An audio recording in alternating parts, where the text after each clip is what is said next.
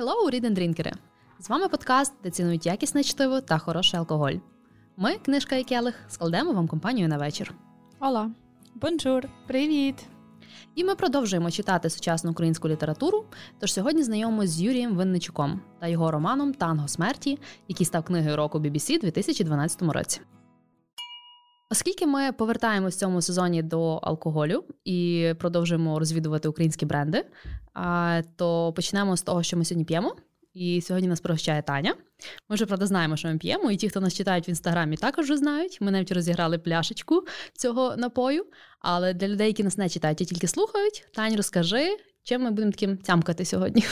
Цямкати. Um, коротше, я сиділа в телеграмі, і там є паблік, який розповідає про українські вина. І в них фігурувало лавандове вино від е, винарні, яка називається Сливане. Я подивилась, ну така рислінг, лавандове, файно, ну, може, візьму. А потім я побачила, що його ніде нема, і мені стало терміново треба. Я написала на е, кілька магазинів, мені скрізь сказали, що це ексклюзивне вино, тільки 150 пляшок, його ніде нема, ніде не знайдете. Я така, добре. Написала на винарню, написала, що я співавторка Read and Drink подкаст. От, Ми дуже хочемо ваше вино. І вони прислали мені три пляшки. Три, ти казала дві. Три. Насправді три. Я замовляла дві, а третю просто рейслінг, і мені приїхало три пляшки. Вони і десь... перше я просто бухнула сама. Ні, на на 14 лютого в мене ага. був гарний привід. Файне вино. Я вже сьогодні знаю, чим воно смакує, ще не куштуючи. От насправді це вино досить е, досить цікаве. Воно цікаве тим, що його тільки 150 пляшок. Е, це врожай 2020 року. Воно без консервантів, е, ферментоване на дріжджах, і коли воно бродило, туди поклали гілочку лаванди для цього лавандового запаху. Трошки більше про винарню Сливине. Сливине це село біля Миколаєва на південному бузі. Це винарня родини Молчанових, поки що ще дуже маленька. От вони почали після Революції Гідності в 2014 році, бо вирішили, що треба будувати щось своє в Україні. В 16-му році вони вже зібрали перший урожай. В 15-му році урожай з'їли шпаки, тому там нічого не було. Але в 16-му вони таки щось позбирали і почали робити своє перше вино. Е, вони досить молоді, але вже встигли отримати багато нагород. Зокрема, є така нагорода UWines Awards, де нагороджують найкращі українські вина. І в 17-му році вони отримали друге місце за їхнє каберне, а в 18-му році третє місце за їхнє шардоне і їхній рислінг. Цікаві вони тим, що вони роблять винарню в стилі 19 століття. Тобто тут тільки ручний збір винограду, всі процеси відбуваються вручну. Виноград тиснуть за допомогою дерев'яного пресу, е, зберігають в натуральних е, цих. Е, резервуарах, і навіть корок, який я вам показувала, він зроблений з сургучу, чи як називається цей матеріал, з якого роблять угу. печатки на листи. От. Е, Що там цікавого є? Це прибиральник баран Давид Маркович. Він їсть мускат і амброзію. Амброзії дуже багато на Миколаївщині. Вона є е, такою рослиною, яка типу заважає всім іншим. І цей баран він її виїдає. І в нього почесна місія. Перепрошую, баран тварина чи баран прізвище? Барани тварина. Добре. Я потім потім скину фотографію і, можливо, в сторіс перетачимо. От е, і він там спілкується з туристами, він оце ага. поїдає вичавлений виноград. Коротше, такий собі символ. Туристи теж перед тим щось повживали, може, обросів, спілкуються з бараном. Я подумала, сторож якийсь. Він щось прибирає. От ще з цікавого тут те, що як я сказала, в 15-му році їхній урожай з'їли шпаки, тому вони поставили сигналізацію, яка кожен день кричить голосно, як дикі птахи, і відлякує шпаків. От кажуть, що туристи дуже в шоці, але власник нарні каже, що він вже звик. От тому там дуже таке антуражне е, містечко. В 21-му році Сливине включив свій топ-список вин Євген Клопотенко. Це факт для Іри. Щоб якщо треба було їй переконати, що воно файне, е, наш е, кумир його оцінив. Плюс один. Так, от. Ну і останнє це те, що за рік вони виготовляють приблизно 3 тонни вина, але вони засадили новий виноградник на 6 гектарів, і десь років за 5 цього вина буде суттєво більше, коли цей молодий виноградник підросте.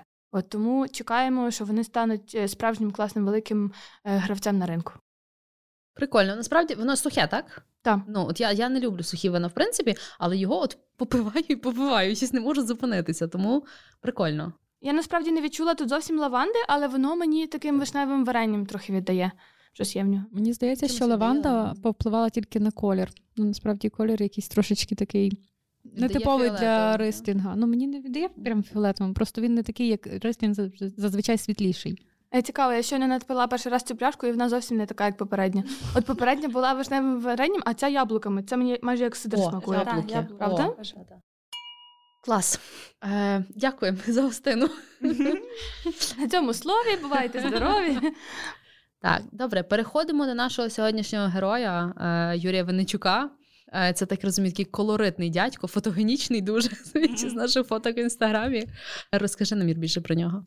Так, ну це дуже дійсно колоритна така особистість, імпозантна. Е, досить складно розказувати про нього, бо він такий, наче людина-оркестр. Його всюди було дуже багато. Е, він в багатьох е, іпостасях себе випробував. Але ну, спробуємо якісь такі ключові факти з його біографії розкрити. Ем, Давайте тоді почнемо спочатку. Юрій Павлович Винничук народився 18 березня 1952 року в Станіславі тогочасному. Зараз це Івано-Франківськ. Е, йому 70 років, він е, живе і процвітає. І, от, власне, що цікаво, і Таня це теж зазначила в нашому чаті, що це, напевно, вперше, коли ми говоримо про настільки нашого сучасника, він буквально е, досі на просторах різноманітних там медіа і з'являється зі своїми інтерв'ю і так далі. Я правильно розумію, він досі творить, правда? Ну, Віла Декера вийшла щось рік чи два тому, тому та 70 років. Але я щось не очікувала, що 70. Я думала, десь 50, 55, а 70 це шок. Скажи. Він не виглядає на цей вік зовсім. А ще е, я читала, що він живе в винниках і ходить е, мем, що типу винничук з винників. Спеціально туди переїхав. Так. Ну, от Ми дізнаємося, чому він переїхав до Львова. Е, Взагалі, щодо його походження, його батьки е, були з Тернопільщини, і е, що цікаво, його батько входив до загону мельниківця Андрія Яворенка. Е, ну, Тобто вони були членами ОУН, і його е, дідусь з материного боку, тобто не батько батька, а батько матері, також приєднався до цього ж загону. Е, ну, Відповідно, в них усіх можемо зробити висновок, була така доволі патріотична сім'я. А назвали його на честь дядька е, Юрія, який також був членом ОУН молодіжного руху. Але в 41-му році його вбили чекісти. Тобто така сімейна трагедія, певно, в них була. Освіту він здобував в тому ж Івано-Франківську в педагогічному інституті. Е, в нього філологічна освіта, і він вчитель української мови і літератури за освітою. Після закінчення вишу він е, подався в журналістику, пішов працювати в газету Прикарпатська Правда. Е, і поряд з тим, в той же час, це є 1974 рік, е, ним зацікавилось КДБ. Е, і вони почали проводити обшук в нього в квартирі, ем, шукали якусь літературну діяльність, яка б натякала на його таку антирадянську позицію.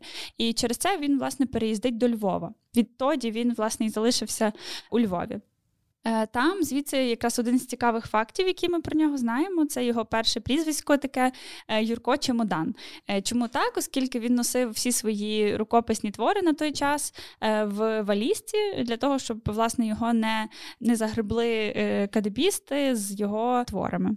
От е, він працює, він шукає себе в різних е, напрямках, так можна сказати, підзаробляє різними шляхами і вантажником, і художником-оформлювачем. Е, також було сказано, що він займався фарцуванням, і це власне якась спекулятивна діяльність. Тобто на той час якісь імпортні товари, які попадали в радянський союз, він перепродував там. Е, така, в принципі, багато хто мені здається в той час таким займався. Е, ну і звідси цікавий факт, що він також займався свого роду сутенерством. Е, взагалі, цей факт з Вікіпедії, і в мене таке враження, що Юрій Венечук писав свою Вікіпедію. Ну от настільки якось криво написано, супроводжуючи повій, які йшли на діло, щоб у такий спосіб вивчити їхній побут. Е, Ну, і здавалось, би, звідки супроводжував до дверей чи, чи на діло. Він якийсь ну, бодігард для повій. Ну, я я, я не знайшла більше жодного підтвердження е, цієї інформації чи спростування, чи де він використав цю інформацію, ну тобто про повій, щоб вивчати їх побут. Діви ночі. От тоді ночі воно дуже про повій, і він міг, коли готувався до написання того роману, там затусувати. Я теж бачила це на Вікіпедії і в пост е, початково не включила, бо така полюбе якась якась жаба. А потім побачила на сайті Баба Галамаги на сторінці Юрій Винничук і така: ну а баба точно перевіряла свої джерела. І тоді вже в допис включила. Це це дуже кумедно. Ну, власне, вже скоро він починає свою літературну діяльність перед цим. В 78-му, зокрема, році він пише поему, яка називається Арканум. Така от відсилочка, референс на танко смерті. Ми сьогодні про це поговоримо. І оповідання ги-ги-ги. І це е... купила мама коника. А коник без ноги. Це, власне, антирадянські твори. Там він е, десь частково засуджує Радянський Союз, і це знову ж таки привертає увагу е, КДБ до нього. От Потім він е, стає режисером Львівського естрадного театру, який називається Не журись. Ай-яй-яй. Так, і для нього він пише е, різноманітні пісенні тексти і ставить вистави там. Е, Він працює також як комедійний актор на цій же сцені і робить навіть якісь кабаретні замальовки. Е, ну, Тобто працює в такому напівжартівливому е, жанрі. Ну, але мене зокрема здивувало, що він також до сцени якось причетний. Е, от. Ну, Крім того, він е, займався журналістикою вже трошки згодом. Е, це 91-94 ті роки, коли він займав посаду редактора відділу містики та сенсацій. Типу гороскопи писав? Можливо, але я просто я кажу, ця сторінка, е, ну і всі факти про нього, вони, наче всі напіввигадані, такі напівфантастичні. І це якось мені дуже пов'язано з його особистістю і захопленнями. Е, Та, от, власне, він в цьому відділі містики працював, а потім ця легендарна його сторінка біографії, де він е, був головним редактором еротичної газети Гульвіс. Там Оксана, коли робила сторіс, зробила скріншоти з цієї гульвіси. І це просто як як, як там було щось там піхва подорожувальниця? А, язика... Так, і там було ще. Я не додала це, тому що я подумала, ну це вже то зовсім потопить цей пост. Там було чому ем, якось е, якби кохайтеся, але не з москаль, ну типу, типу москалихами. Типу, кохайтеся, але не з москалихами. Щось таке. І типу, чому від культурна різниця, типу, жінок? Таня, ти не уявляєш, як я знайшла ці скріншоти. Просто я так глибоко копала. Це на просторах Друга сторінка гугла. Ну, майже. Але взагалі цікаво, який це рік ти казала? 1995-98. Е, а, ну це вже незалежна Україна. Бо я подумала, перше, що в Радянському Союзі сексу не було, то як вони взагалі розповсюджували цю гульвісу? А якщо це 90-ті, то може вже можу собі це уявити. Ходили, стукали в двері. Гульвісу треба? Ви вірите в гульвісу? Мені здається, це якраз той період після Радянського Союзу, коли вся оця завіса впала і стало дуже багато нових можливостей. Люди ніби компенсували всю цю відсутність, аля відсутність сексу в Радянському Союзі. І на той час було досить багато відвертих шоу по телебаченню телебаченню, е, відвертих Голі таких смішні. програм. Та, та, от таке, е, ну, яке зараз би не пропустили, е, вочевидь. А на той час люди якось так після того кримпування. Дали волю собі, і, напевно, звідси і той еротичний журнал. Я не бачу нічого проблем. Що ви такі хікаєте, як школярки? А що у вас там потім ж пішли інші, там Men's Health, типу журнали, їх повно і досі, напевно. Ну, але ну, язика та піхова. Я думаю, що таких типу, там Максим, які там журнали, плейбой, там ще й не таке знайдеш. Ну, розумієш, е, е, ну, плейбой, все-таки вони претендують на якусь естетику. Та ні, там я колись в мене травма з дитинства, бо я читала ці журнали. Там В 90-х роках? Ні, ні, коли була мала, я. Ну, я читала Експрес Cool. Ні, мене брат, мене брат собі купляв, мій брат був дорослий, і він і я читала в нього цей Men's Health. Ну то я вже в школу ходила. Мій брат не читав. Цьому проблема була. Тому я з цим не стикалася. Вибач мене, брат. І той момент, коли, той момент, коли я читала візник і програму телепередачі. О, програма анекдоти там були. То І кросворд Судоку. І всякі пльотки голівудські. Ну, от, коротше, я я насправді не маю, ну, це не те, щоб смішно, це просто така вульгаризація трішки. І от ну, це весь той винничук, ну чесне слово. От, е, Та та й що сказати? Далі е, Юрій Венечук е, активно творить. Е, в нього багато поетичних творів, які були ще видані з сучасної України, здається, в 2006 році остання збірка, але написані е, до 1993-го. Е, ну і багато прози, яка виходить там з періодичністю в кілька років. Він один з таких найпродуктивніших сучасних українських письменників. Якщо говорити про цікаві факти, е, то хотілося б згадати про це його захоплення казками. Е, власне, танго смерті і стиль, в якому творив Юрій Венечук, це е, магічний реалізм. І, зокрема, сам він називає себе таким фанатом казок. В його особистій бібліотеці близько двох тисяч різних примірників казок різних народів світу. І його завжди приваблювали казки через те, як можна там завуальовано змальовано подати е, якусь таку істину для тебе. І для нього це був спосіб, в тому числі і свою е, громадянську позицію висловлювати. Е, от. Е, з приводу його псевдонімів, то тут е, теж є якийсь Білі Міліган, бо дуже багато різних варіацій. Е, це Зокрема, і жіночі імена, такі як Аліна Джурик або Ярина Джурик, е, Ван Янмен, що дуже насмішило Оксанку. Е, Юзі... Ти знаєш, це якби Іваничук писав в стилі Гачемучі, то він був би Ван Янмен. Юзю Обсерватор, Макс Гамбургер, Ізидор Пав, Рома Попелюк. Типу, дуже багато реально цікавих штук. І ще одна штука це оці його містифікації, про які теж варто сказати, такий цікавий факт. Е, він ну, реально фантазує. Тобто він робить, е, вигадує фактично письменників, створює твори, які вони начебто написали. І це класно працює, бо це ніби публіка сприймає за реальний твір. І було кілька таких кейсів. Е, зокрема, він створив ірландського поета Ріан Габара і його ем, вірш Плач над градом Кия. І це як вигадана людина, так і вигаданий твір. Але його включили в якусь, по-моєму. Українську енциклопедію е, в розділі про ірландську літературу. Запостібався. Крім того, він написав якийсь акровірш, е, пісня світова. Е, Анни Любовичівни, якої теж не існує, е, і її згадали в хрестоматії, наприклад, української літератури. А також були навіть якісь щоденники від імені, начебто, Роксолани, життєє гаремної. Боже, ну а як це реально? Ці люди що не перевіряють? Ну, типу, як ти ну.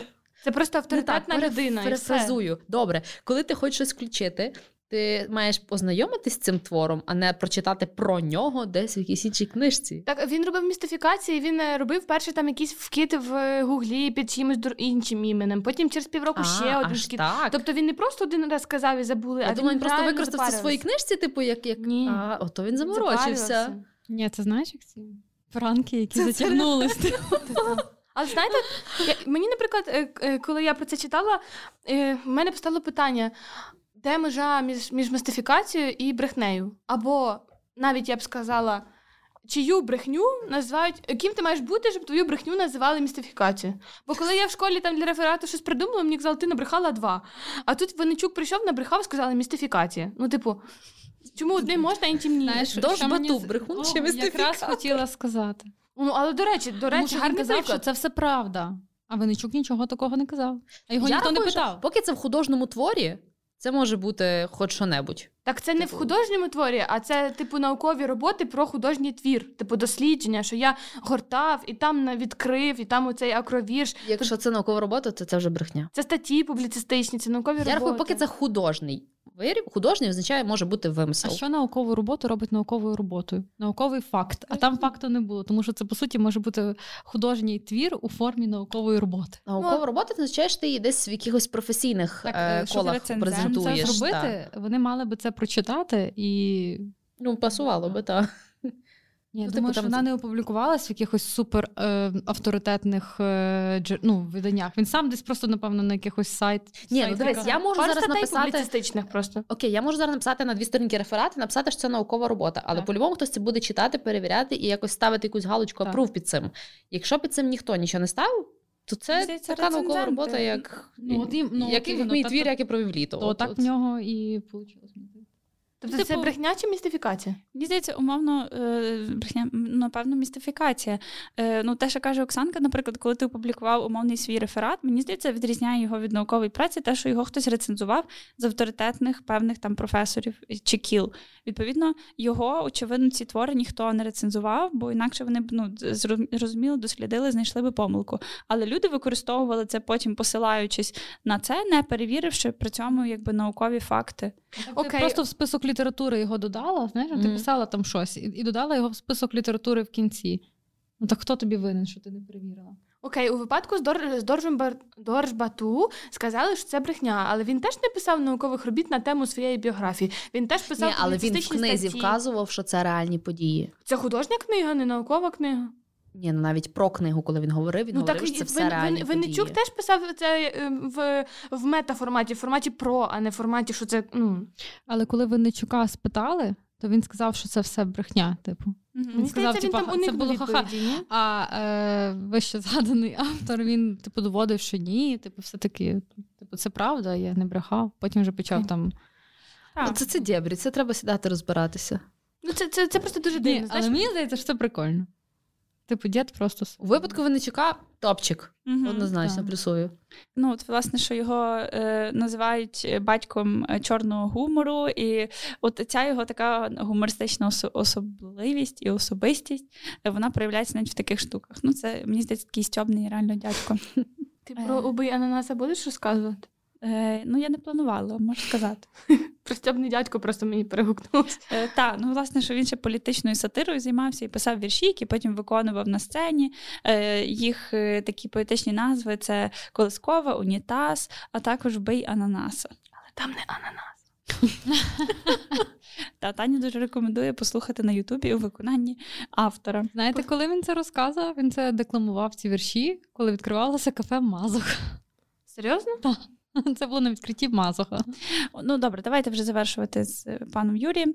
Е, ну, ще один з таких фактів, які мені дуже сподобались, це те, що він. Е, Є таким амбасадором галицької кухні. В нього є книга на тему галицької кухні. Е, я подумала, ну куди вже далі? Але та, це один з його талантів. До речі, ну в книжці теж згадуються, якісь там і флячки згадувалися, і якісь там пироги, і деруни. Деруни, до речі, дуже ну, так смачно всього. описують Воно ці дуже деруни. смачно було. Скажи. Але знаєте, я хочу ще одне додати про Винничука. От ти так класно озвучила ці всі факти про нього. А тепер уявіть собі, восьмий клас, позашкільне читання. Що можна додати з цього? Це було, Біографію для шкільної програми. це було по зашкільному читанню? Та легенди Львова. Це є зараз в позашкільному читанні. Чекай, легенда Львова це що? Це його книжка. Це Ага, наукова власне. якась може Та, та, робота? та, це, це, власне, якась Ага, типу як ну, це- етнографічна. Та, але ти ж перед тим маєш біографію автора. Крутяк. Ну, він такий типовий галичанин для мене, я не знаю. Це реально втілення, квінтесенція е, Галичини в тому дядьку. А ще в нього дуже цікавий інстаграм. Знаєш, я коли дивилась, то у мене було таке враження, що це там твій дядько з села завів собі інсту і постить все, що в нього в телефоні. І ти такий, боже, дядьку, видалі це. От. Але коли це Винничук, то воно сприймається більш як сатира і чорний гумор. Ну, скажи ж, ти не захотів, ну ті шашлички після того. Ах, ти ж знаєш, як мене підкупити. Маєте що додати про Юрія Винничука? Я можу е, додати тільки моє знайомство з Винничуком. Ну, давай. Розкажи. Це буде трошки як е, під, під, підігрів до книжки вже. Так, я вчилась в академії друкарства. І там ми мусили ходити на цей форум видавців. Нам можна було не ходити на пари, але ходити на форум. Нам давали безкоштовний, здається, навіть вхід. І ну, це якби було ну, пасувало, пасувало нам ходити. Так от, жоден форум видавців в той час не обходився без трьох осіб. Дай вгадаю. Андрухович, Марія Матіус. Іздрик. Ні, Іздрик точно, Іздрик. Іздрик був. Але е, кожного, от поки я вчилась, кожного року там приїжджали такі топи: це Пауло Коеліо, Серйозно? Е, Януш Вишневський О, ти що? Я так люблю. Юрій Винничук. То як, як в нього книжці, знаєш, поляк, українець і чий там Коеліо? Бразилія десь. Південна Америка якась. Південна. Америка. Але вони ще й виглядають всі схожі.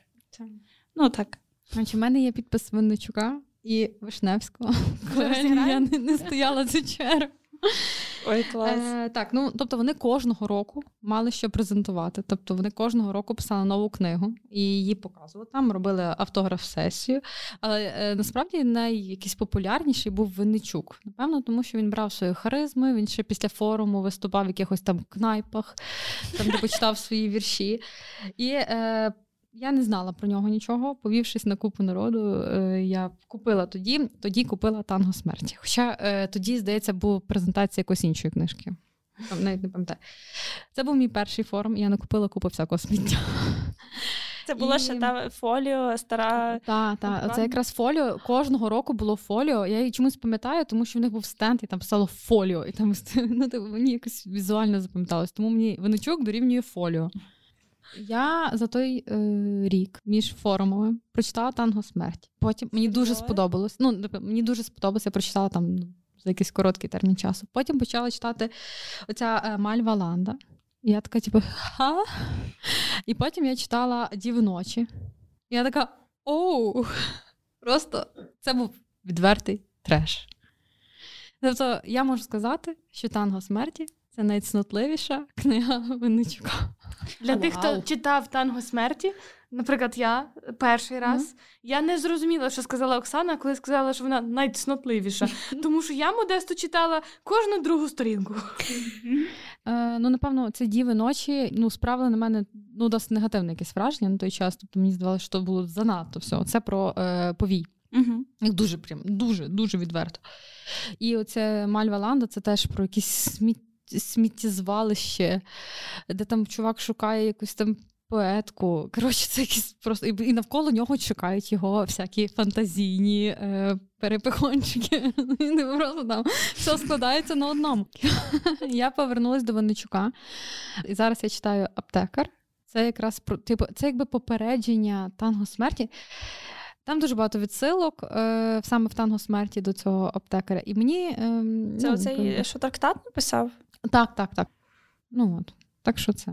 А насправді стосовно цього найцнотливіше і того, що тумач, от я десь пів книжки прочитала, поки я не почала писати допис про автора, і там вже була ця сцена в психлікарні, оцей весь треш.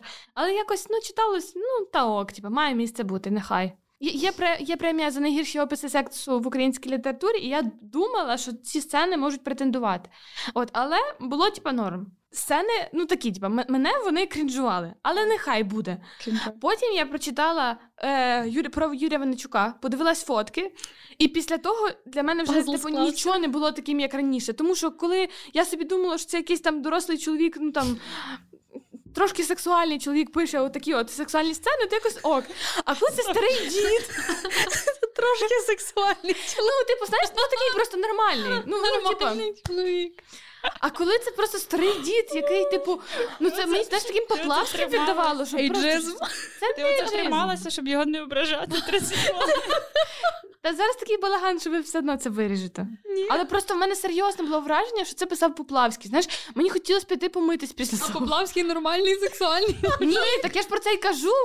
Так я ж про це і кажу, що воно було настільки крінжове, настільки недоречне, настільки настільки бррр, що як ніби ну ніби як як Поплавський про це писав. Коротше, в общем, проїхали, ви не зрозуміли.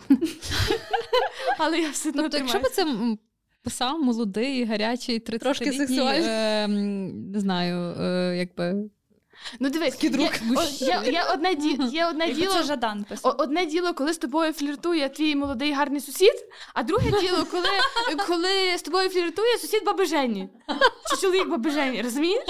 В першому випадку ти ще можеш підморгнути, а в другому випадку ти така, боже. От для мене... залежить від баби Жені. Ну, це таку класичну. Коротше. От для, для мене це було для мене це було тумач. Я... Тебе, тебе можуть кінсильнути реально після того.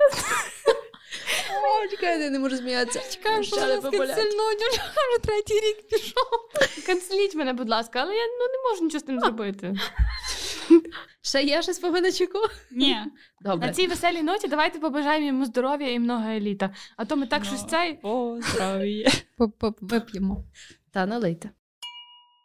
Окей, з Винничуком розібралися. Е, Йдемо до твору, який ми вже почали говорити. Е, Почнемо з оцінок. Тож, оцінки в нас 5, 4, 4, 4. Але як виявилося, хтось перший поставив був 3, а потім поміняв на 4. Тому мені вже не терпиться знати, хто це був. Але це ми знаємо тільки в кінці. Мені не терпиться знати, хто поставив 5. А хто 4? Зрештою. Добре, переходимо до безпосередньо книги.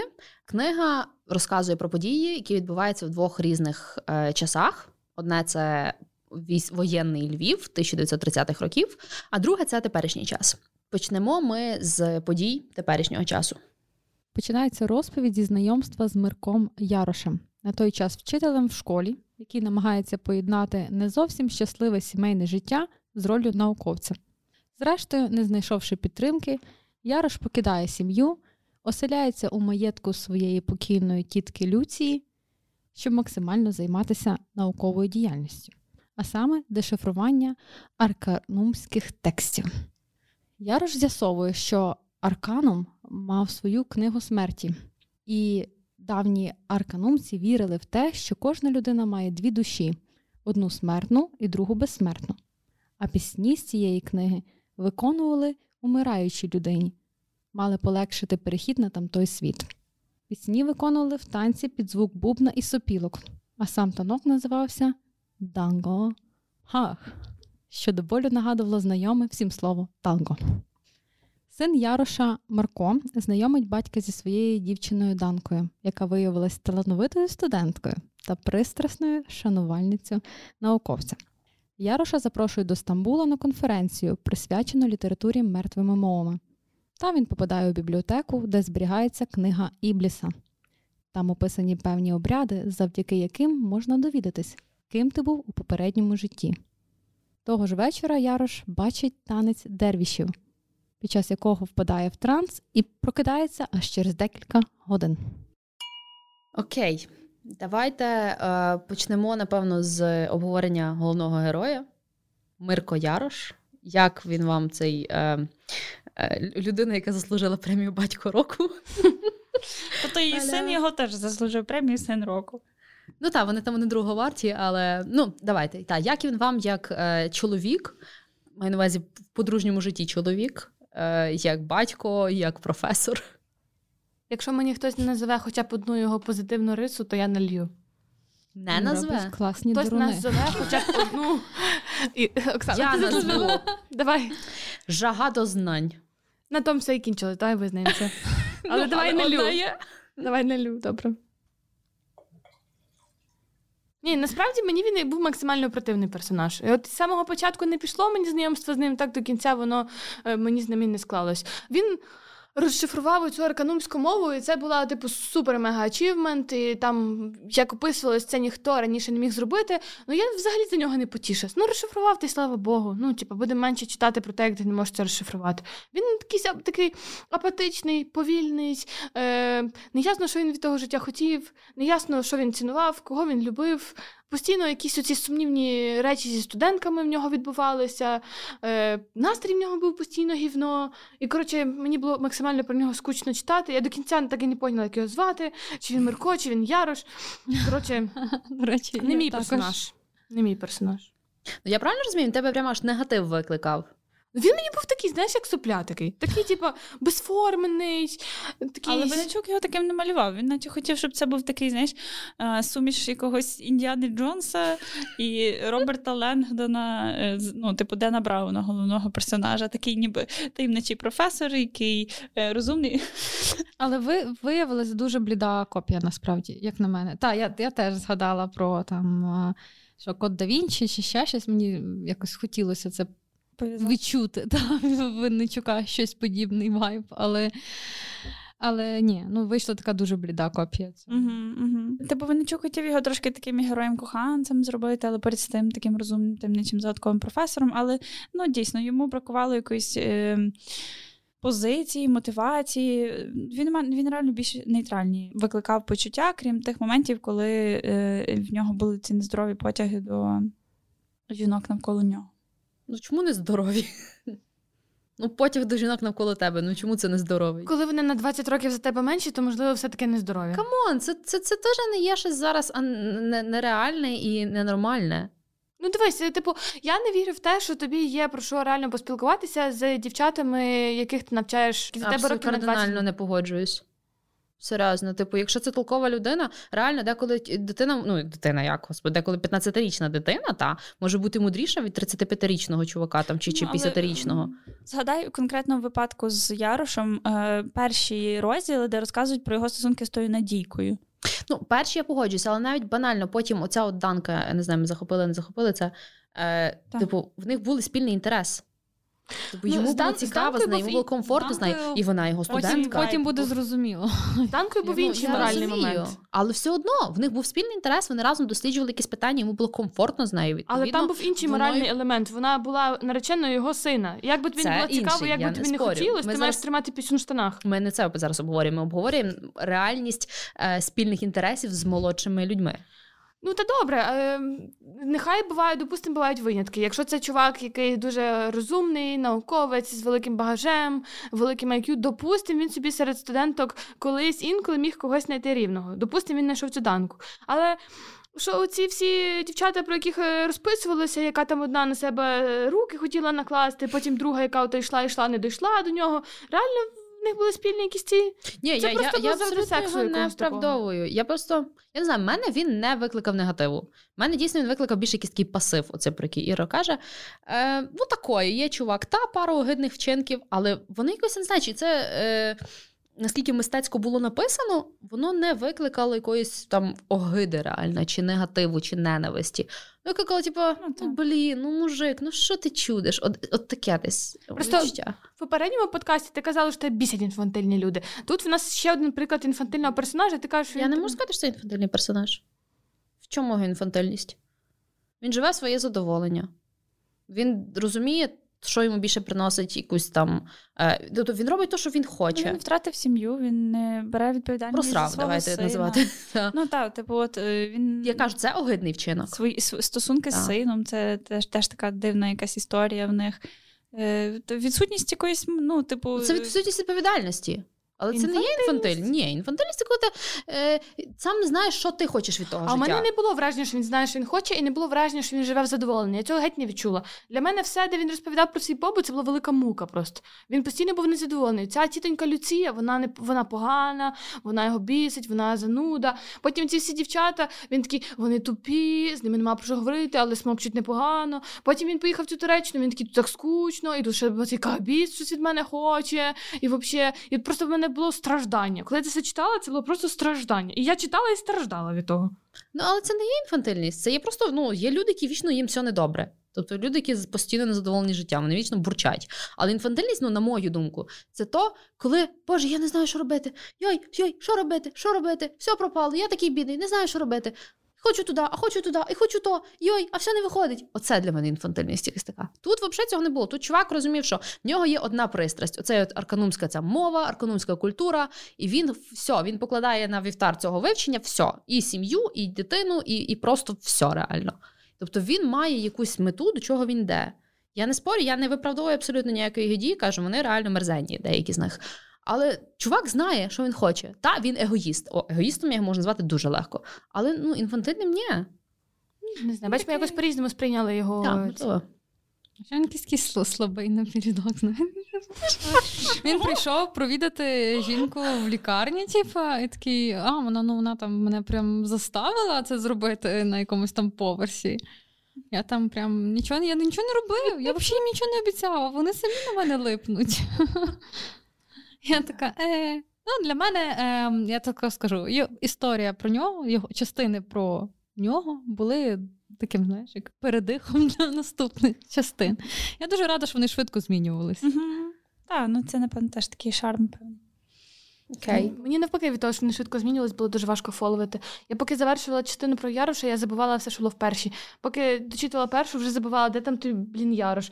Я б дуже хотіла, щоб він перше одну розказав, потім другу розказав, а потім купи то все звів. Бо інакше мені було так важко ту книжку фоловити. Просто мені треба було ватман, е, ватман А1, uh-huh. олівець і сидіти і робити нотатки, що куди, хто куди, бо інакше воно не трималося. Спочатку складно, а потім вже, якби можна сказати, з другої частини книжки, воно там вже йде так прям дуже інтенсивно інтенсивно. Там вже Яроша дуже мало, mm-hmm. а, якби оцей сучасний світ. А там вже Так, бо він там, типу, нічим важливим не займається, просто з Данкою там ходить. Ходить вірші читає. Ну так, це десь другої з половини, тако вже ближче до кінця, десь до розв'язки. Бо так, насправді я теж я перші сторінок 150, я просто читала, о Боже, ну що я таке читаю? Про що це? Це одна людина спогади, чи це не одна людина? Потім добре, що мені Оксана сказала, що це різні люди. Тобто, що це насправді так, що оці четверо е, дітей на початку, і оцей Ярош це все різні люди. Бо я думала, може, це чувак просто свої спогади пише.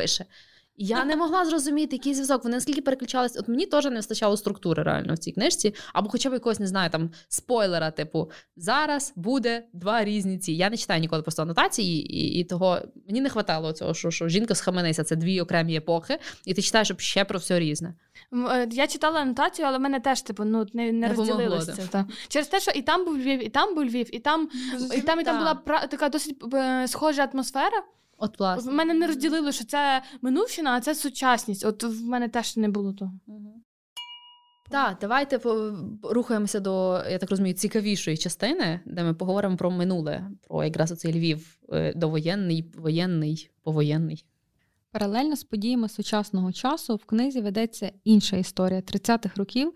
Історія чотирьох друзів: українця, поляка, німця та єврея, батьки яких були бійцями армії УНР і загинули у 1921 році під базаром. Розповідь йде від імені Ореста Барбарики, який смачно оповідає про своє та друзів дитинство, як мали аж три різдва і три великодні католицький, греко-католицький і жидівський шкільні роки. Орко описує кожного колегу, як от Йося, найменшого і за віком, і за зростом, худий в окулярах зі скрипкою. Вольфа здоровила старшого на два роки, мало що високий та ще й грубий з такими пампулями. А ясь був худа тичка, довгі ноги, довгі руки і лазив по деревах, як мавпа. Орест е, правно водить нас вулицями Львова, розповідає про культуру, звичаї, відносини між сусідами, місцеві атракції та про мамусю, яка любила дерти лаха і мала дуже цікаву професію. Сам Орест обирає для себе зайнятися письменництвом. Матуся не покладає надії кудись влаштувати синочка після спроб стати продавцем морозива чи поховальним упорядником. Орець знаходить своє покликання у бібліотеці чи Осолінеуму, де його пригоди з пани Конопелькою це баланс між реальними і вигаданими історіями. Під час однієї наймістичнішої Орко знаходить втрачений манускрипт, який вони разом з Йоськом перекладають та переносять в текст. Незабаром хлопця кличуть до війська, і, хоча він хитрістю врятувався, але не врятувався Львів від війни. 1 вересня почулися вибухи, і місто страждало від нищівної атаки німецьких бомб. Львів'яни кинулися з якоюсь приреченою відчайдушністю барикадувати геть всі вулиці, керуючись бажанням будь-що захистити місто. Німці так і не змогли захопити його. А 22 вересня настав чорний день. Більшовики пополудні вступили до міста. Совєтські люди, які прибули в Галичину, викликали неабиякий подив. Вони геть інші, не звикли вітатись, не просять вибачення, всюди дає черга чи більше скупчення людей, поводяться як дикуни, лаються і грубіянять. А найпопулярнішим словом серед них є давай. Події відбуваються швидко, і Орест, Ясь та Вольф отримують звістку, що вони в списках на арешт. Вони тікають. Невдовзі їх арештовують та розділяють.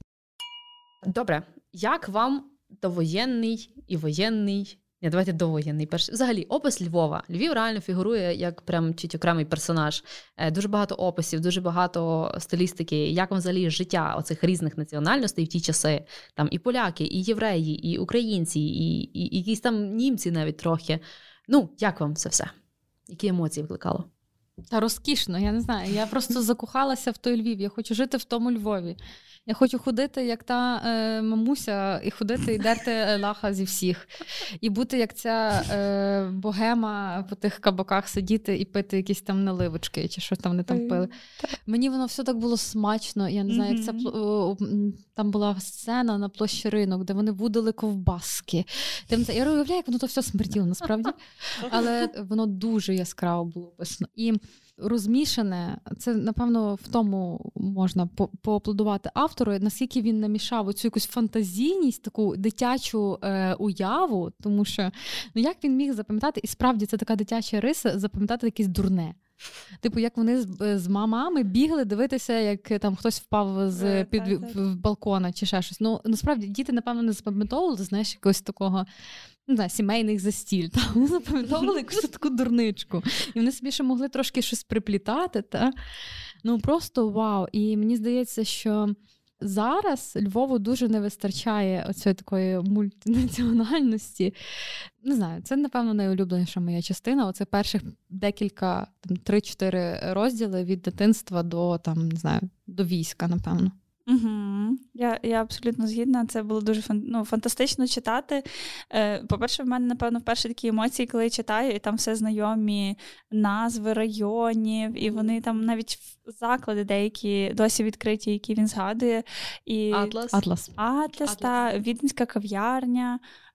Я раніше чула теж про там деякі там була ресторація пані Теличкової. Я знаю, що це справді було дуже таке легендарне місце е, Бачевські в ті часи були. Бачевських. Угу. Та, от, е, Оці всі такі маленькі. Ну, референси, вони вони насправді дуже якось класно так пробуджують е, уяву, і Ну, Це було дуже колоритно і е, дійсно мега цікаво. Е, Мене дуже смішило, це було дуже комічно. От, е, Зокрема, згадую епізод, коли м, Орко розказував про професії його мами і бабусі. Вона писала віршики, вважала себе богемою, ходила там до тих людей по закладах, задиралася. А його бабця, яка була плакальницею, і там були такі е, ну, просто такі жартівливі штуки, де там чоловік, наприклад, який дуже йому дуже сподобалось, як вона виконує виконувала е, свою цю. Роботу, що він е, пішов додому і помер, щоб швидше вона на його похороні заплакала. Ну, це такі, це це дуже е, так фантасмагорично цікаво описано. І я згідна, що це улюблена частина, напевно, е, цієї книги. Взагалом історія цих чотирьох хлопців. А для мене книжка стала відкриттям е, в тому сенсі, що я сама з Волині, і якби, до прикладу, 1 вересня 39-го року для мене на Волині завжди було ну там е, днем, коли Радянський Союз і німці напали на Польщу. Але типу, яке це взагалі стосунок до нас має? В нас війна в 41-му почалась. Якби знала я з історії, що е, Волинь була під Росією, Львів був під Польщею, але ніколи це не усвідомлювала.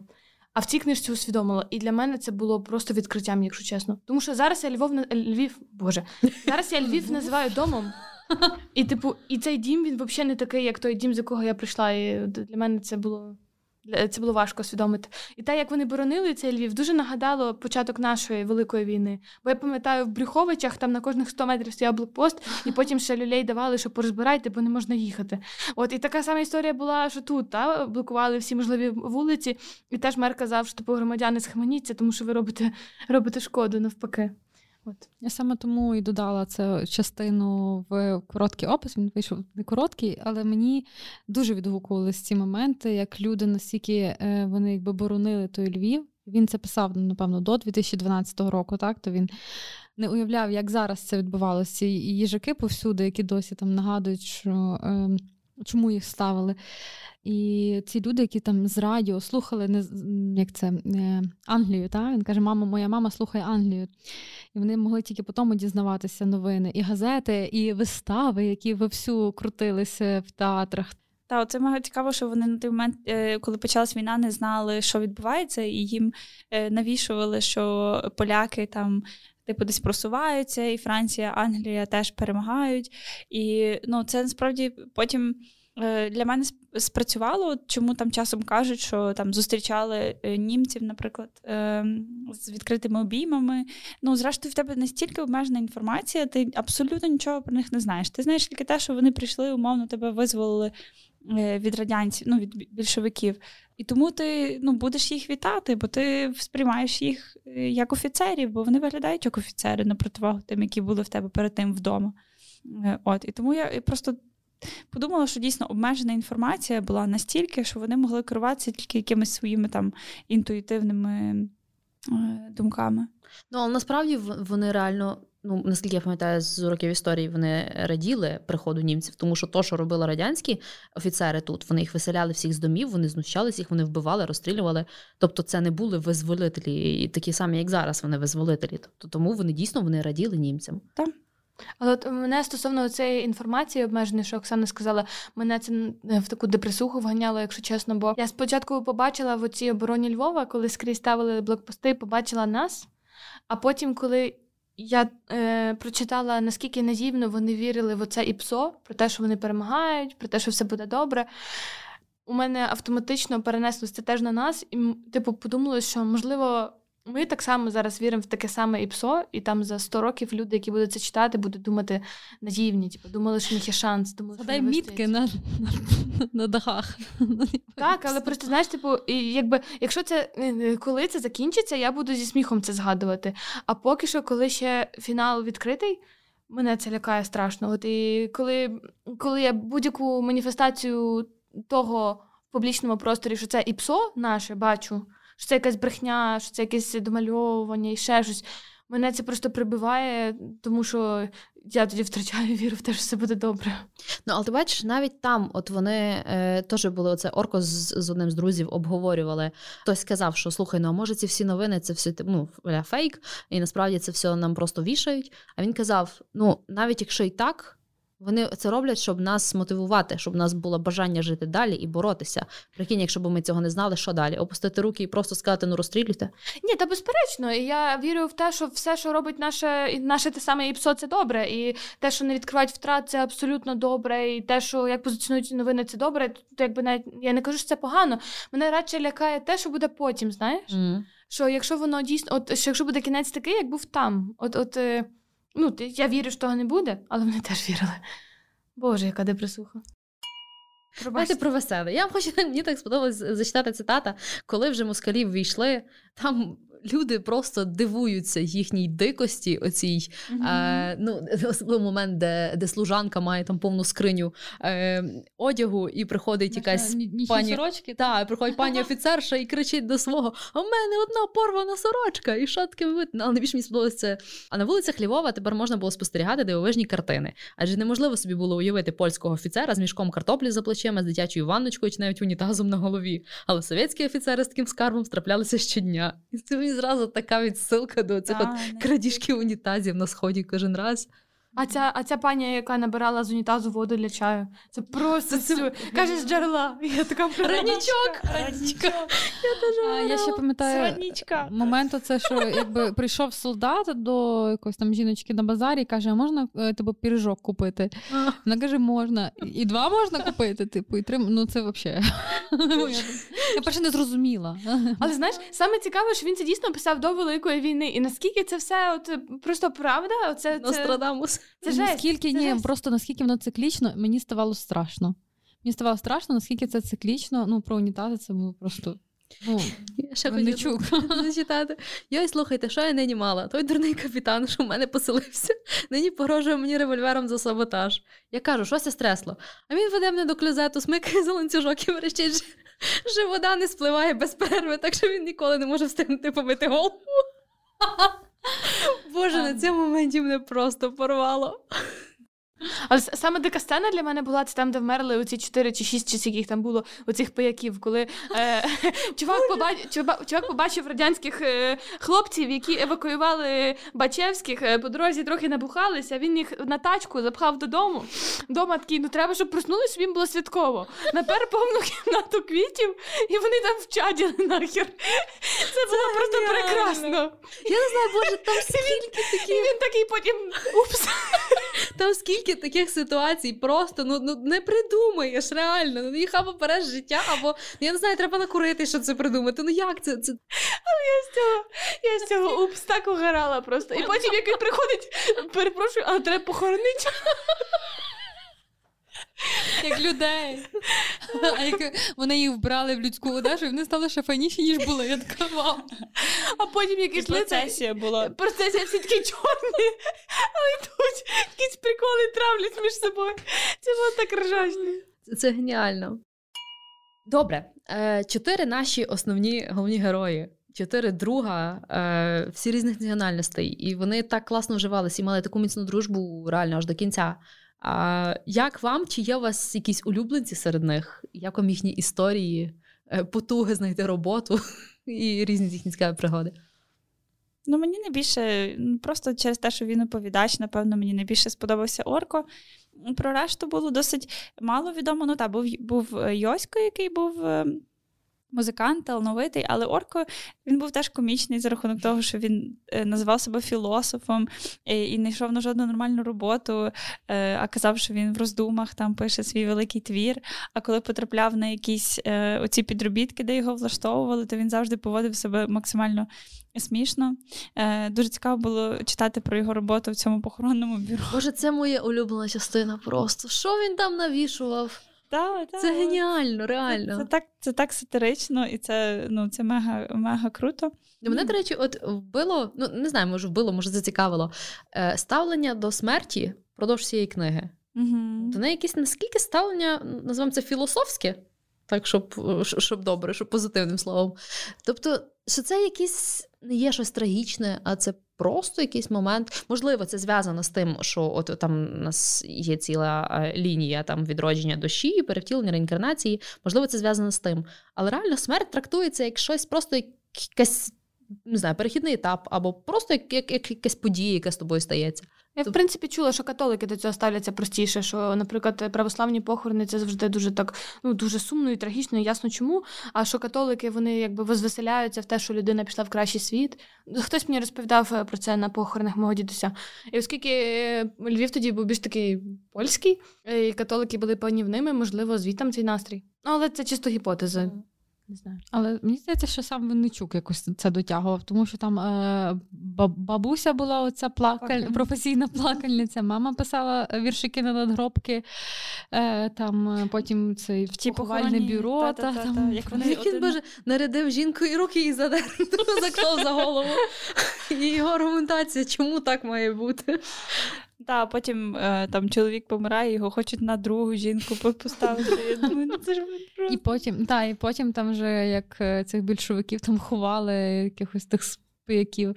Правильно, всюди смерть але вона абсолютно висміюється. Е, висміюється, вона така сатирична, вона така, якби ну тобі смішно. Mm-hmm. І навіть той кейс з самогубством, там де вони бігали дивитися, як е, людина впала з з вікна, тобі взагалі не було страшно, що типу, хтось розбився. Такий, боже, ну побачать вони під покривалом чи не побачать, блін, не склалось. Тільки руку там знаєш, Тільки руку. Ну це таке саме, як чоловік тоді на балконі хотів повіситися. Вона йому кричала: Та той балкон не витримаєш. Ну, типу, ти а потім я ж тобі казала. Так, І що це наскільки трагічна тема але вона якось наскільки зі сміхом. І водночас, знаєш, це це читаєш і смішно, і грішно. Uh-huh. Типу, мене водночас їсть, що блін, я не можу з такого сміятися, тому що це це, це трагічні речі. Але ну так воно написано, ну якось. Мені ще дуже сподобалася професія дідуся. Орка який сидів на високому замку в печері і працював відлунням. І причому відлунням матюків. кінцевих фраз. Ні, ні, то просто туристики ну, йому кричали матюки і щось там, типу, тихую. і... Піду на гору крутую, як заспіває пісню тихую. А потім починаємо, коли він, типу, закінчив ту роботу і прийшов додому, але потім повторював за всіма фрази. Нічого не робив. Типу, йому кажуть, принеси води. Води, води. Просто спеціально не придумаєш. Вау! Там це була нормальна сім'я, священник, якийсь там повстанець, типу там знаєш, одна бабка. І ті всі зі смертю пов'язані. Плакальниця, вірші пише, і хоронить. Боже, ця мама з бемного кола в ресторані. Ця сцена, де вона просто всім інтелігентно починає кричати, що я і тебе знаю, а ти там то робив. І вони всі дивляться, хто ця жінка взагалі. Так, в мене якраз теж про це була цитата. Оскільки ми з мамою вважали себе творчими людьми, то охоче крутилися в колах богеми. І хоча богема не крутилася в наших колах, нам це не перешкоджало. Це це, це, це реально максимально круто. Це дуже круто. Так. Відсутність комплексів просто максимальна. Добре, рухаємось до фіналу. Так, фіналу, де з'єднується минуле і теперішнє. Данка знайомить професора зі старим Йосипом Мількером, вчителем гри на скрипці, який в часи війни грав мелодію танго на Янівському кладовищі. Мелодію, в яку було вмонтовано всього лиш 12 нот з втраченого манускрипта Калькбренера. Калікбредера, так. Угу. Мількер поділився ідеєю, що у людини можна роздобути спогад про попереднє життя за однієї умови, якщо ця людина перед смертю чула мелодію і потім почує знову. Також розповідає про своє минуле, і вже зі спогадів Йоська ми пізнаємо про долю трьох друзів і їхню останню зустріч. 30 червня в понеділок німці вже вступили до Львова, випускають помордованих в'язнів, і людям відкриваються страшні картини панування більшовиків. Відбувається висилка жидів в гетто. Орко пропонує Лії, сестрі Йоська, побратися, і їй роблять паспорт українки. Йосько грає на скрипці в оркестрі, яка грала в'язням, коли вони вирушали на працю і коли їх вели в долину смерті. Лія теж чула цю мелодію. Чотирьом друзям вдалося знову втекти та знайти сховок у Криївці. Їх видали, і, будучи оточеними НКВДистами, вони підірвали себе. Тим часом Йосько грав на скрипці. СБУ цікавиться роботою Яроша і саме вплив музики на людей. Учениця Мількера Ярка опановує мелодію танга, грає на вулицях під суровим наглядом свого вчителя. Ярош просить дозволу та видає останні згадки Мількера про воєнні часи і е, записи орк. Бажаючи вручити першу версію особисто, професор та дамка прямують до квартири старого, грає скрипка, і здається Ярошу, що він кружляє танго, наче в танці дервішів, кружляє разом з тінями маків. Добре, ти починала з того, що якраз заходили німці в в Львів. У мене ще є таке питання. Можливо, це трохи зараз буде, не знаю, спекуляція, але на тему того, що нам невідомо. Але коли приходили от, от ну, е, совіти, вони просто мали бажання побільше всього розікрасти і і знищити. Вони навіть коли відходили, вони за собою все палили, просто е, зрівнювали з землею, і ми те саме бачимо зараз. На той момент, коли німці приходили, в них якось. Е, не було то. вони були ну банально добріші, якісь. Вони старалися увійти в положення. Вони були добріші до українців, тобто вони допомагали навіть декому втекти. Ну навіть не базуючись на цій книзі, а не базуючись на якихось реальних історіях. Мені цікаво, в чому така різниця? Чи це реально різниця цивілізацій? Чому так? Так, я тому знову ж е, хотіла згадати оці. Не знаю, ці страшні картини, коли от витягували з підвалів цих замордованих людей зґвалтовані дівчата, е, помордовані священники, біда чорна. До речі, якраз той епізод, коли він не прикрашає, він ніяк не. Ну, це теж епізод смерті, та, е, жахливий, але тут він дуже серйозний. На противагу тому, так. що ми щойно обговорювали, де він, типу, висміює е, такі трагічні моменти. Це було е, дуже реалістично і дуже так боляче. Ну, взагалі, ці події вони вони почали такі бути темніші, темніші, темніші, нагнітаючі і дуже швидкі. Як Гаррі Я... Поттер. Все починалося з молодих з молодих малих дітей, да, в які хіхенькі-хахенькі, а потім все закінчилося так. Ну, але насправді, ось, ось ця сцена там, де вони розбирали людей закатованих, це ж було з Тюрмелонського, правда? Так. От я була е, на першому чи на другому курсі нас mm-hmm. Ірина Фаріон водила, але насправді, от Мені те, що ми там побачили, воно нарешті склалось в пазл. Знаєш, бо там ну було кілька фотографій, але таких типу старих там толком ніч не було видно, і якби. Може, я не дуже уважно слухала. От, А коли я читала цю книжку Винничука, я до кінця усвідомила весь страх того місця. І якось я ще згадала, що е, там, де коли говорили про єврейське гетто, то мені чомусь уявлялося, що воно там, е, там, де хімічна вулиця, там за мостом залізничним, там як форум переїжджати, там такий червоний знак стоїть, що на цьому місці було гетто. І я не могла позбутися відчуття, що ну, страшнючі речі відбувалися. Настільки страшні, настільки абсурдні, такі ну, непростими, знаєш? От як і в Гаррі Поттері оці непростимі прокляття, так от ці речі мають бути під тим же грифом, як оці непростимі прокляття. І мені було дуже важко зрозуміти, що мало статися для того, щоб ці місця у нас забулись. Якби я один раз випадково не побачила той хрест за мостом залізничним, я б не знала, що там є. Та я і досі не сильно знаю, що там є, просто знаю, що це географічно було там.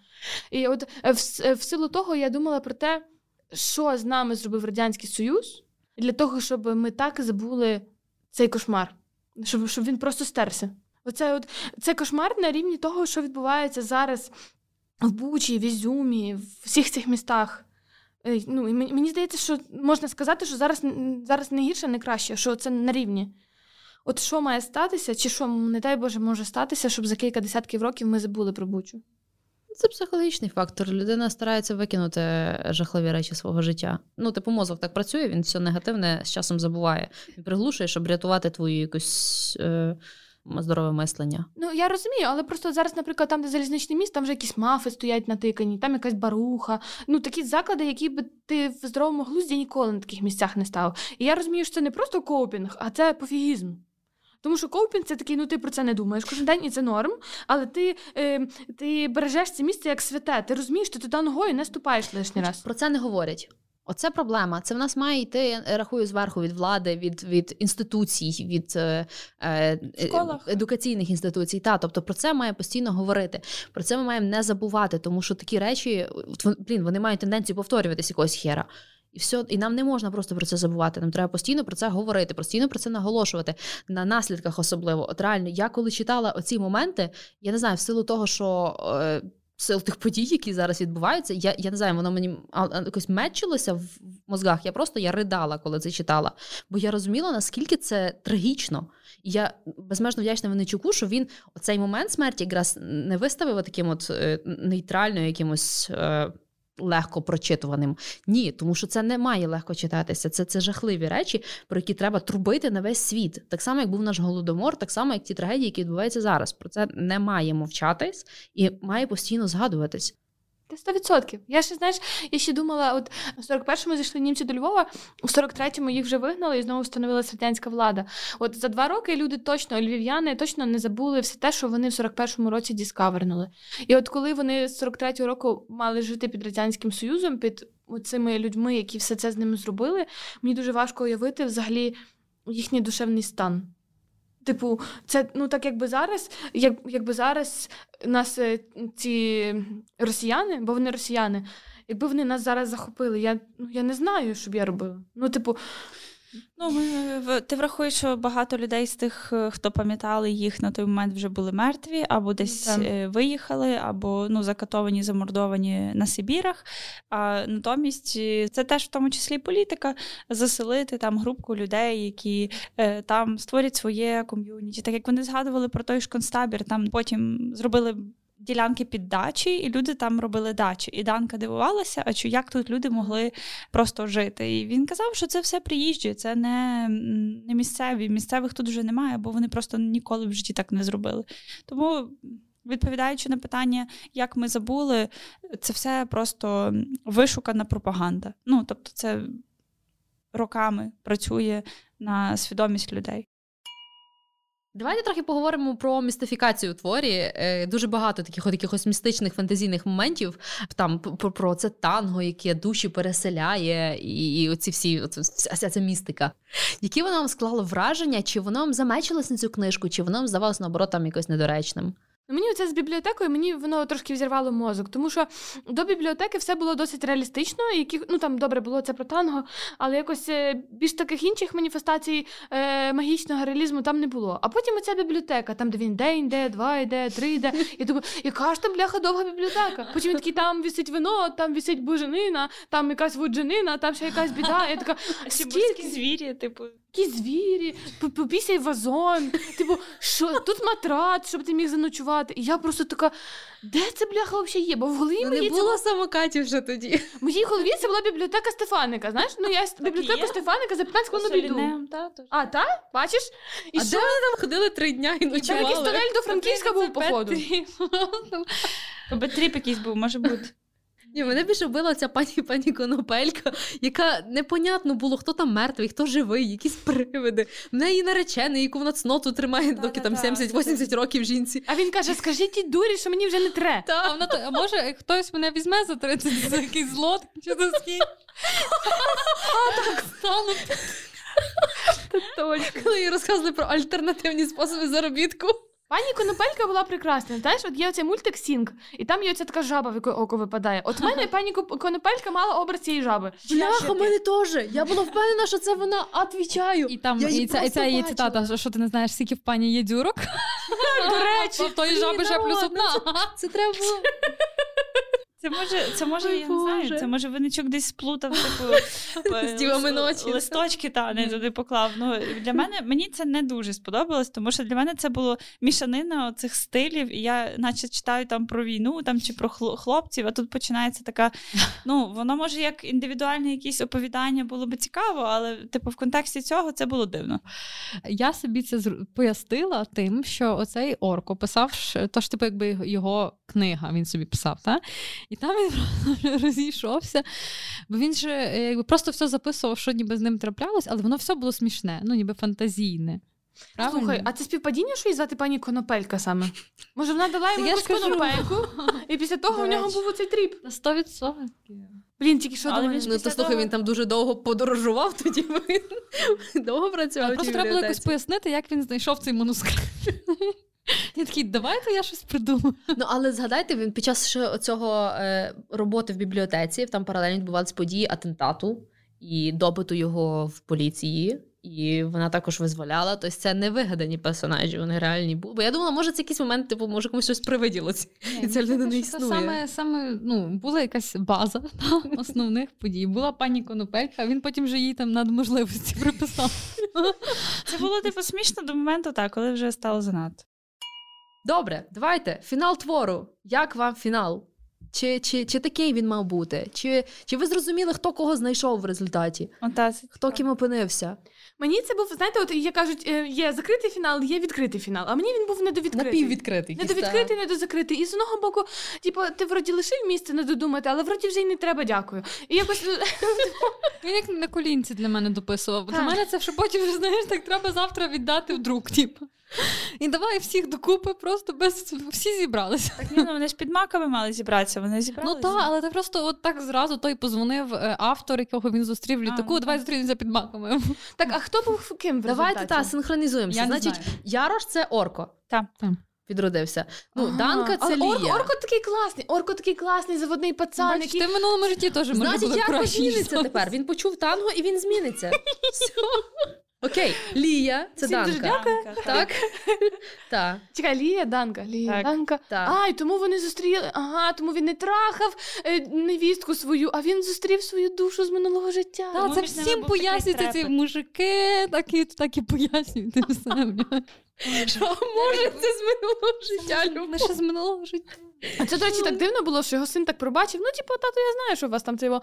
Але що ж, я теж ну, не святий так курив. Син то взагалі меркантильна якась зараза, яка просто думає, де вигідно. Ми Добре, розібралися. А оця баришня, яка грала на скрипці, вчилася в Йоська. Ярка? Ярка, ярка. ярка, ярка. Це хтось чи ні? Чи... Це оця Рута, ем, дівчина. Рута, дівчина е, цього Йоська. Яка Я так і думала, що це вона. Яка теж померла. І він він ще згадував, що вони Рута і Лія і Рута чули музику. Так. Але просто там ніде не сказано, що вона теж типу, там віджила від від танго. Знаєш, І я так думаю, може, типу, ну просто. Там був цей момент, коли він поклав їй руку на перси. І вона типу не хотіла відпускати то тепло, ага. і я така, боже, йому стільки років. Ні, але тільки одна рука. Але там це не було вульгарно написано. Це було було тако. Ні. Було. Це було якось Який старий дід, який вже сипеться, тобі кладе на ці руки, а ти така боже. Ні, там сказано на серце, взагалі. На перси. Між, між грудей. Між... А між грудей то де? То серце. Тобто, я не знаю. Такого, я, зразу... я там побачила якісь батьківські отакі от е, наставниці. Якщо мені тато буде класти сюди руку, то мене до тата насправді не, гарна розмова. Ну, не тато, а наставник твій. Ну от е, розумієш, це могло би бути так, але вона це так описала, ніби мені не хотілося, щоб він відпускав руку звідти. Так, ну але блін, я не знаю, чи це я наївна, я не побачила в тому вульгарності. Я побачила якусь таку, окей, це може якийсь діповий комплекс. Окей, Ким був цей е, Курков? Це хто? А, він кимось був? Це письменник. Ну та, а що він там прийшов тоді туди? Тупо він, там, не, він не прийшов. Він ж просто писав якусь книжку. Мені здається, ну чим він тоді був тоді? Він взагалі не в тему. Ні, він ж е, позвонив. Е, Оце цьому, якраз персонаж, якого можна було просто Ярошу викинути. і сказав: зустрінемося під тінями маків. Так. І потім трубки не брав. В кент такий там і поїхав Турцію. Там ще був тільки оцей його е, Йоська дядько, який потрапив в психлікарню, і так, він так, типу показав, що він дядько. Добре, просто я чомусь думала, що вони мають зібратися четверо друзів і дві оці дівулі. Типу, як дружина Це, блін, орка, це би було круто. І тому я думала, що Напиши це Курков, Винничуком. дивись, я думала, що Курков це один там Вольф або Мгм. Ясь. Чи хто там лишився? Так. І, і тоді ще одного не вистачає. Може бути, до речі, тому що він ніби- СБУшник. СБУшник. І тому він спеціально копає. Ну, до речі, мені не хватило би, наприклад, ще якоїсь там пару речень про те, щоб вона ж ця, ця ярка разом з цим Йоськом почали ходити по вулицях і грати це танго. Так, це І, і я ну там, там було сказано, що в психушці зараз дуже багато людей, які от почали себе бачити, знаєш, згадувати свої минулі життя, і їх всіх тримають на Кульпарківській. Але ж вони ходили по вулицях, і по-любому цих людей було овер дофіга. І от мені не Не всі, ще не всі типу, чули перед смертю. Та, та. Ні, я ну, кажу, овердофіа цих людей, які чули перед смертю. Вони ж грали всім там в таборах. Там ще в таб... То вони мали в там. маках зустріти. Дофігіща людей. Але вони згадували, але може на той момент Ярка ж не, не на 100% майстерно грала то танго, і тому вони згадували якісь елементи. Ага. Тож вона Може тоді типу досягла так. апогею, вже коли Ой. вони Значить, типу, після того вони мали би ходити ще і ще всім грати. Добре, напишіть Нема нам, будь ласка. Окей, тоді це офігенно, що це відкритий й в останньому чаптері його нема. Але Там ж- тільки Йосип, Ярош, е, ця Данка і ця. Ярка. Але Ну. мені ще дуже сподобалось, до речі, от з розмови цих ем, СБУшників, що вони говорять, що типу це зараз нам дуже недоречно, бо ми, типу, затираємо кути е, в. Стосунках України і Радянського Союзу, і от типу люди, які зараз відновлюють ці спогади, вони розкривають Мгм. всі ці злочини Радянського Союзу. І от для мене це була така теж типу основна ідея, напевно, того е, твору. Окей, дуже дуже багато наговорили. Відповідно, є що сказати по враженнях. Давайте. І мені цікаво, перше, хто поставив трійку і потім поміняв на чотири? Я Давай, аргументуй. Ну що, я та я висловилася вже. Мені сподобалась лінія е, чотирьох хлопців, починаючи від того, як вони діти, як описується Львів, наскільки це комічно і цікаво. Всі ці описи воєнного періоду були надзвичайно цікаві. І я дуже вдячна е, Винничуку, що він розкриває ці реально історичні факти про е, локації, які ти тепер ну, на які ти по-іншому тепер глянеш. Факти, про які там раніше я не знала або знала і не пов'язувала між собою. Оця лінія мені надзвичайно сподобалась. Мені здається, книжка могла мати сенс. І тільки якби це було ну, от, виключно їхня історія, без е, містики. Мені трошки було десь забагато тої містики. Я не розуміла, ну, ця мішанина стилів мене десь дратувала. Типу, бо десь це історичні факти, а десь це, я кажу, Ден Браун їдуть, шукають оці якісь такі оповіді про типу східні філософії, е, про різні типи душ, і там душа кудись переселилась, щось не доселилась. Ну, просто мене це не, не качало, тому що це не відповідало стилю. Цілої книги, вона була інакша. Е, і те саме про ці, типу, вульгарні деякі сцени. Мені ну, після них не було дуже приємно. І були такі відверто, типу, неприємні штуки. Е, і тому е, загалом було якесь таке дуже змішане враження про книгу. Тому я була готова поставити три. Три це хороша оцінка, як ми знаємо. Е, але я поставила чотири, бо я би порадила прочитати цю книгу суто через ці історичні факти. І, зокрема, остання частина книги, коли вже прийшли. Більшовики, і потім розкриваються їх злочини, і як е, в кінці Йосип розказує про його останні дні в концтаборі. Е, Це дуже так ранить, і це, е, це потрібно знати, і це потрібно читати. Це важливо для якоїсь історичної пам'яті. Тому мені загалом сподобалось. Я кажу, я насолоджувалася комізмом, гумором, але були такі штуки, які мене відштовхнули трошки. От я буду наступна. Я хотіла поставити 3,5, і тому вагалась між 3 і 4. І думала поставити 3, але поставила 4 за Львів. Е, я для себе вирішила, що якби події відбувалися в умовному Києві чи Харкові, місті, яке мені не настільки близьке, я все-таки втулила 3. За Львів, тому що дійсно було серденько йокало, коли ти бачив надпис е, Городоцька, Личаківська, коли всі ці місця, по яких ти ходиш, воно просто було ближче. От, е, врешті, я повністю згодна з фідбеком Іри, навіть не маю що додати. Тому від мене 4. Окей, від мене теж чотири, я так підозрюю. Колись я поставила ці книжці п'ять. От коли я купила її, прочитала, я поставила п'ять одразу. І е, зараз я би хотіла прочитати кусочок з передмови до аптекаря. Проте сам Винничук не фікція, а невтомний трудар українського письменництва, його символічний фалос. Так, він найплідніший із найталановитіших українських літераторів. Я вважаю цю книгу найкращу, найкращою з прочитаних мною Винничука, і я її порекомендую. Я вдячна за мову, точніше за говірку. Вона мені дуже близька, бо моя бабуся говорила частково польською, прабабуся, частково якось польською, частково українською, тому мені було типу, ок. Дуже багата мова, читаєш прям з насолодою ці моменти. Вдячна за популяризацію Львова, за неприкрашені історичні моменти. Там мені було легко уявити вулиці е, і так і так само. Тому я відчула таку гордість, що це моє місто, що я тут живу, і е, я рада, що воно описується як колись там в Париж в книжках, чи там Нью-Йорк, а тут Львів. Тому так, чотири. Окей. Чому Неочікувано зараз, якщо чесно. От неочікувано. Я коли думала, що 5, я думала, що Іра поставила. Бо я знала, що тобі не сподобалось. Я теж думала, що тобі не 5. Але Оксанка я була впевнена, що їй не сподобається. Окей. Що ж, цю книжку мені було надзвичайно важко читати, не через книжку. Я зазвичай е, залишаю книжку на прочитання за два тижні до того, як ми пишемо випуск, щоб не забути, бо коли я читала раніше, забувала і це напрягало. За два тижні до запису виходить Hogwarts Legacy на приставку. І весь свій вільний час, крім роботи, я реально сижу і шпіляю приставку. Ти на якому вже рівні? Я на 18-му. Рівні. Ну, level персонажа. А, 25-й чи що? Друкнула мене. Коротше, е, тому я максимальними силами заставляла себе читати цю книжку, виділяти час не гратися, а читати книжку. І перші 150 сторінок, і це моя єдина претензія до Винничука. Перші 150 сторінок мені було не цікаво. Реально. Я не розуміла, що відбувається. Я не розуміла, хто ці всі люди, чи це одна людина, чи це різні персонажі, який між ними зв'язок. Я цього всього не розуміла. І я рахую, що це геп, і це я хотіла б сказати багатьом авторам. Ви маєте за 50 сторінок захопити е, свого читача. Якби не клуб, я б цю книжку не дочитала. І це був би величезний геп, я рахую. Тому що, коли її прочитала, я дочитала вчора ввечері, десь година восьма.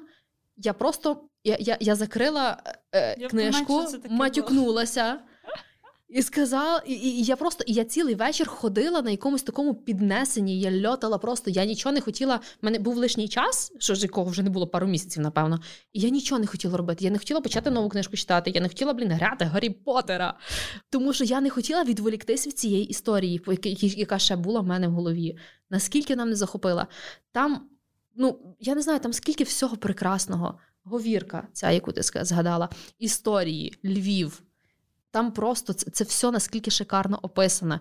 Комічності скільки просто. І оце те, що тобі не сподобалось, якраз оці от різ, різнові жанрів, мені вона максимально сподобалась, тому що вона якось розбавляла, вона не дозволяла тобі заскучати. Останні 80 сторінок я просто проковтнула за пару годин, я не могла відволіктися, наскільки мені було цікаво. У мене такі були емоції від цього всього. Один момент я ридала, в один момент я просто реготала. В один момент в мене така ностальгія була там, де вони, оце, от, е, господи, перуть білизну і додають синьку, і потім крохмалять цю білизну. Я згадала, як в мене мама медик халати ці крохмалила, щоб вони були білюсінькими і і тверди. Ну, коротше, в мене скільки було емоцій з цією книгою, що ну, я не могла їй поставити щось інакше, ніж 5, хоча кажу до половини. Я реально думала, що це 3. Потім десь так 25% думала, що це 4. Ну і останні там 25% я, я була впевнена, що це тільки 5. У мене були, кажу, максимально позитивні емоції з неї, і навіть от якісь оці от грішки, які ми сьогодні сказали, чи навіть той самий вступ, який не не захоплює так зразу. Я думала, може за них зняти. Ну ні, я навіть за них не зніму цю оцінку. Тому що ну, для мене це 5. І я вже в один момент хотіла йобкатися, чому ми взяли цю сучасну літературу, плювати, сказати, що я йду з сезону, я не буду це читати. Що? А тепер я я просто захоплена. Я така щаслива, що ми взяли цю книжку, тому що я би сама, напевно, до неї не дійшла.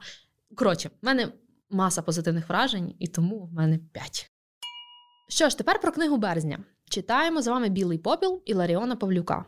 Книга видавництва Старого Лева, які дуже нас підтримують у читанні і дарують 20% знижки на неї до 31 березня. Інструкцію, як ним скористатись, читайте завтра в наших соцмережах. Трохи про саму книгу. Приватному детективу Тарасу Білому замовляють розслідувати вбивство панночки, обвинувачують такого собі семінариста Хому Брута. І справа ніби геть зрозуміла. Втім, хутір, де сталося вбивство, приховує таємницю. Білий попіл це надзвичайно цікавий, атмосферний та водночас динамічний трилер у стилі нуар. У ньому повно загадок, що їх до останнього кортить розкрити. І особливість роману в тому, що кожна таємниця, врешті-решт, матиме не одне, а відразу два трактування логічне і містичне. Тому, залежно від світосприйняття читача, роман стає чи то детективним трилером, чи то містичним. В общем, продовжуємо з містикою. Тож читайте з нами, Слухайте нас та діліться своїми враженнями від танго смерті в наших соцмережах. До зустрічі в березні. Слава Україні!